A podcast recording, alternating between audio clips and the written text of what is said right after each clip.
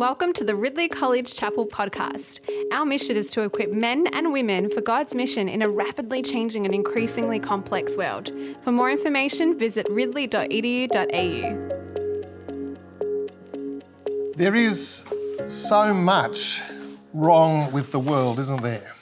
On Tuesday, after Graham's sermon on Psalm 5, we had an opportunity just uh, on our own to bring to mind those things that saddened us and to lament for the, uh, the problems, the pain, and the circumstances in our lives or in the world that deeply sadden us. And there was no shortage of material, let me tell you. Five minutes wasn't enough. There's so much wrong with the world.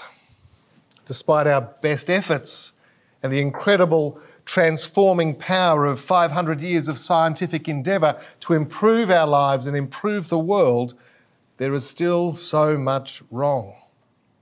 If every step forward, it seems that we take two steps back, something that we've been reminded of very much over the last two years. In the face of such horrors as COVID, horribly violent civil wars in Africa, displaced peoples by the millions, sabre rattling by world powers, and climate change, we may well wonder if things could ever improve. There's so much wrong with the world that it is easy to become cynical and complacent. To throw up our hands and say, What is the use? To wonder what difference we could ever make.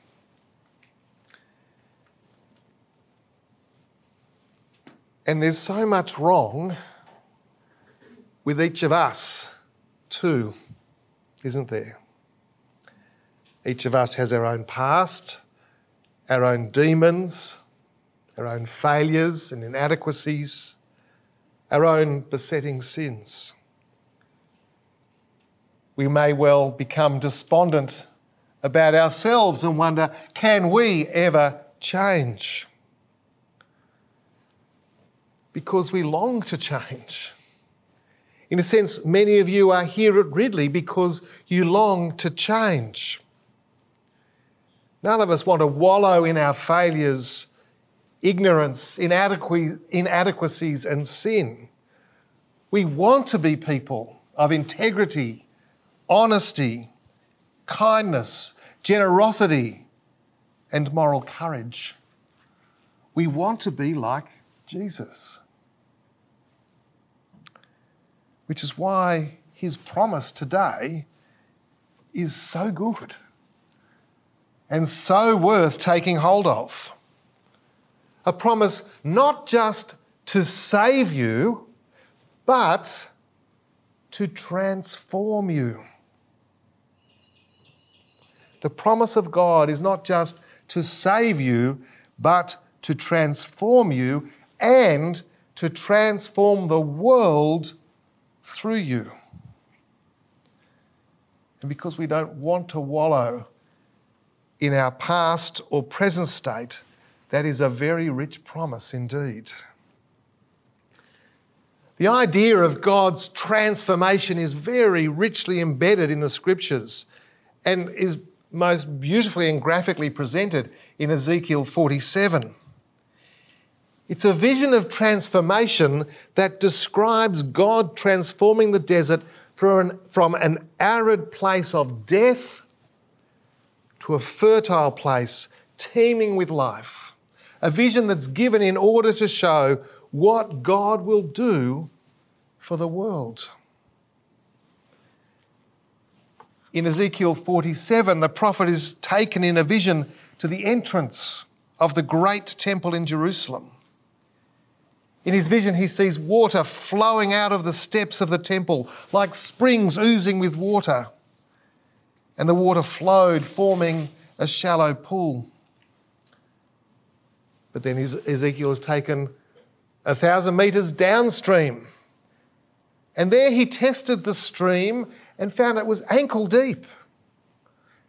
He went downstream another thousand metres and tested the water again and found it to be knee deep. And by the time he went another thousand metres downstream, it was a waist deep river. Another thousand metres. And he couldn't stand at all. In fact, it was so deep and so wide that no one could swim it. And Ezekiel turned and he looked at the banks, and they were full of trees, all kinds of trees, lining the river as it snaked through the past wilderness, bringing life wherever it went, all the way down to the Dead Sea. And when the water of this great river finally flowed into the Dead Sea, it brought the Dead Sea itself to life. One of the things I love about that image is it talks about how the fresh water flowed into the Dead Sea and turned that salty water fresh, which is exactly the opposite of what happens today. The few springs and oases around the river, uh, around the, the Dead Sea, flow into it, and of course, the fresh water turns salt. But this is about transformation. It's a rich beautiful and powerful picture of what God will do. This salt filled sea that couldn't sustain a single fish or one tree or even a seabird teemed with life. All kinds of creatures living on its banks, drunk of its water. Fruit trees grew there, producing fruit every month of the year and their leaves held amazing healing properties. I just love that picture of transformation, of death being brought to life. Here in Australia, we have a phenomenon that they don't have at the Dead Sea, and that's with Lake Eyre. You will have seen pictures of how, just given a few inches of rain, this place that was once devoid of life suddenly teems with life. Sea creatures hatch from eggs that have been hidden for years beneath the surface. Six to eight million water birds suddenly know to fly there and fill the skies over the lake. And the landscape is transformed and it's stunning. A dry, arid, forbidding landscape suddenly a place of beauty, refreshment, and life. Well, that is a wonderful picture of what God will do, of, God, of what God is doing, of the transformation He is bringing. It's a wonderful picture of a world being renewed of disease being conquered, of war ceasing, of famine giving way to abundance, of joy filling the earth. Our harsh, often cruel world being transformed and healed, like the desert suddenly bursting into life. Our God is not just a God of salvation, He is a God of transformation. Well, it's this imagery that Jesus picks up and uses in the remarkable promise in John 7. As we come to John 7, there's two things you need to notice. First, where Jesus is, and second, when this takes place. Where is Jesus? He is in the temple. And when does this take place? We're told it takes place at the Feast of the Tabernacles. Now, one thing that I've noticed about John's Gospel is that the context in which he speaks is the key to understanding what Jesus is saying, particularly around the festivals. I think that's the case in John 3 and certainly here.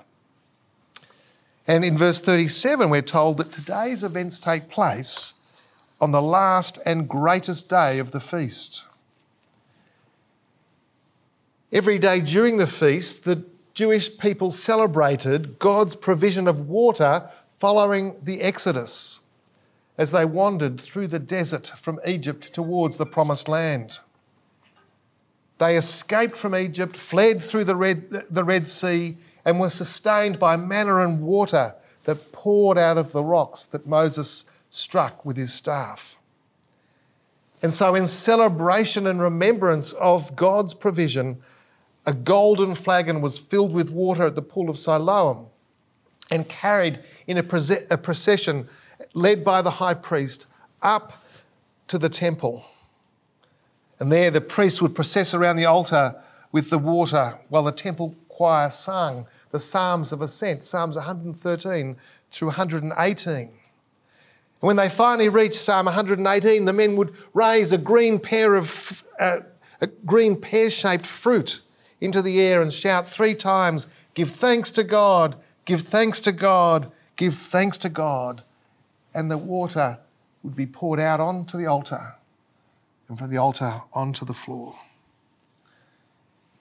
It was a celebration that looked back at the provision of water in the wilderness, but like so many celebrations that look back, it also looked forward to the fulfillment of Ezekiel's vision of God pouring out his Spirit in the last days and the stream of life giving water gushing out from the temple and transforming the whole earth.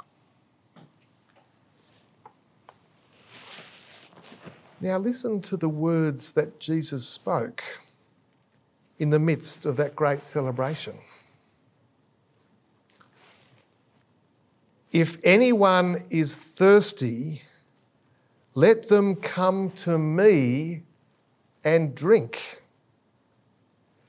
Whoever believes in me, as the scripture has said, streams of living water will flow from within him. Wow. That is a remarkable thing to say. Jesus is saying that he is the fulfillment of what this feast anticipated. He is the one who will give the living water that will flow to the ends of the earth transforming the harsh and barren world, bringing new life, creating God's new future. But more than that, more than that, he will begin by renewing and transforming the people who come to him. Those who come to him will be filled. They will be filled with the Spirit. Those who come to him will be transformed like the desert and trans- like the desert was transformed in Ezekiel's vision. The transforming work that God is going to accomplish for the whole world begins with the transformation of his people. God doesn't just save his people, he transforms his people he begins his transforming work in the world by transforming you. You are the parched and thirsty desert that is being filled with fresh, living water. This water is a spring bubbling inside you, cleansing you, renewing you, refreshing you, preparing you for the life of the new world God is making. Perhaps you can see that transformation in yourself. The fulfillment of God's promise not just to save you, but to transform you. That spring of living water bubbling up inside you. Forgiving your sin, putting your past behind you, growing and changing your character, transforming you into Christ likeness. As Paul writes in 1 Corinthians 6, do not be deceived. Neither the sexually immoral, nor idolaters, nor adulterers, nor men who have sex with men, nor thieves, nor the greedy, nor drunkards, nor slanderers, nor swindlers will inherit the kingdom of God. And that is what some of you were. But you were washed, you were sanctified, you were justified in the name of the Lord Jesus Christ and by the Spirit of God.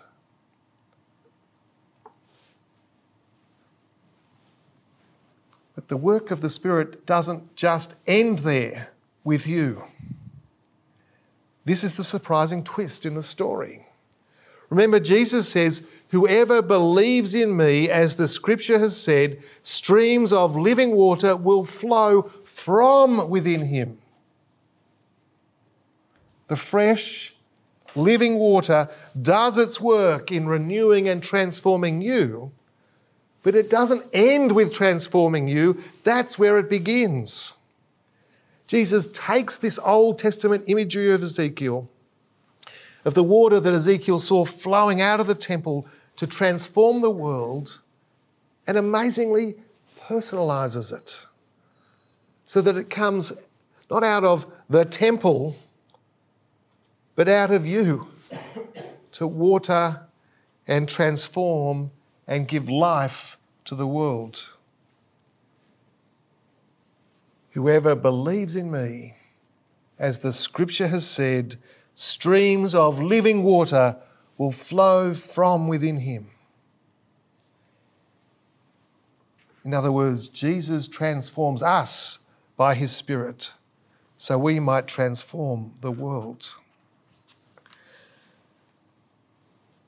Towards the end of John's Gospel, after the resurrection, Jesus speaks to his disciples and he says, As the Father has sent me, I am sending you.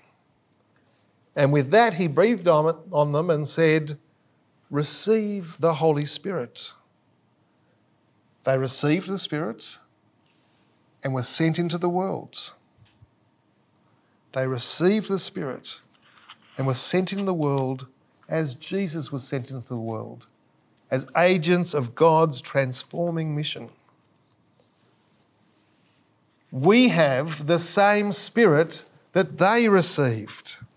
The Spirit that transformed them, the Spirit that, that sent them into the world, the Spirit that animated and empowered their mission is the same Spirit that you have been given. To come to Jesus is to be renewed and transformed by Him. But it doesn't end there. It's also to take part in the renewing and transforming work in the world by the power of that Spirit. You can't come to Jesus and remain unchanged. And you can't come to Jesus and not be an agent of change. A person who brings healing, peace, justice, righteousness to a parched and barren world as the Spirit flows from within you. Too often, Christians adopt a spirituality which is only concerned with the work of God inside of them and has no interest in the world and its fate. And we can sort of understand that given the challenges we face and the complacency we can so easily feel. At the same time, there are others who are so interested in transforming the world, but their lives remain untouched and unchanged. But God does not just save us, but transforms us, and He transforms us that we might be agents of His transforming mission to the world. When we are faced by our own, contradict, our own contradictions, weaknesses, and sin, we need to take hold of this promise, don't we? When we feel that we are not stepping, moving forward, we need to take hold of this promise. We need the assurance that God is at work in us by the Spirit. And that He promises that the person that comes to Him in faith is a person He will transform. If anyone is thirsty, let him come to me and drink. Whoever believes in me, as the scripture says, streams of living water will flow from within him. It is an invitation to be transformed. It's a promise of transformation. Like the desert, will be transformed. To be given new life, forgiven, renewed, and refreshed. Come to me and drink. And in a world where there is so much wrong, we need to take hold of that promise not for ourselves, but for the world. In the face of its many horrors, we need to be reminded that God is transforming the world through us ahead of what he will do at Christ's return. While we may well be overwhelmed by how much is wrong with the world, we don't need to become cynical or complacent because our God is all about turning dry, deathly deserts into fertile gardens. Both the desert that is in here and the desert that is out there. Let those waters flow and transform you, and through you, to transform the world. Let's pray.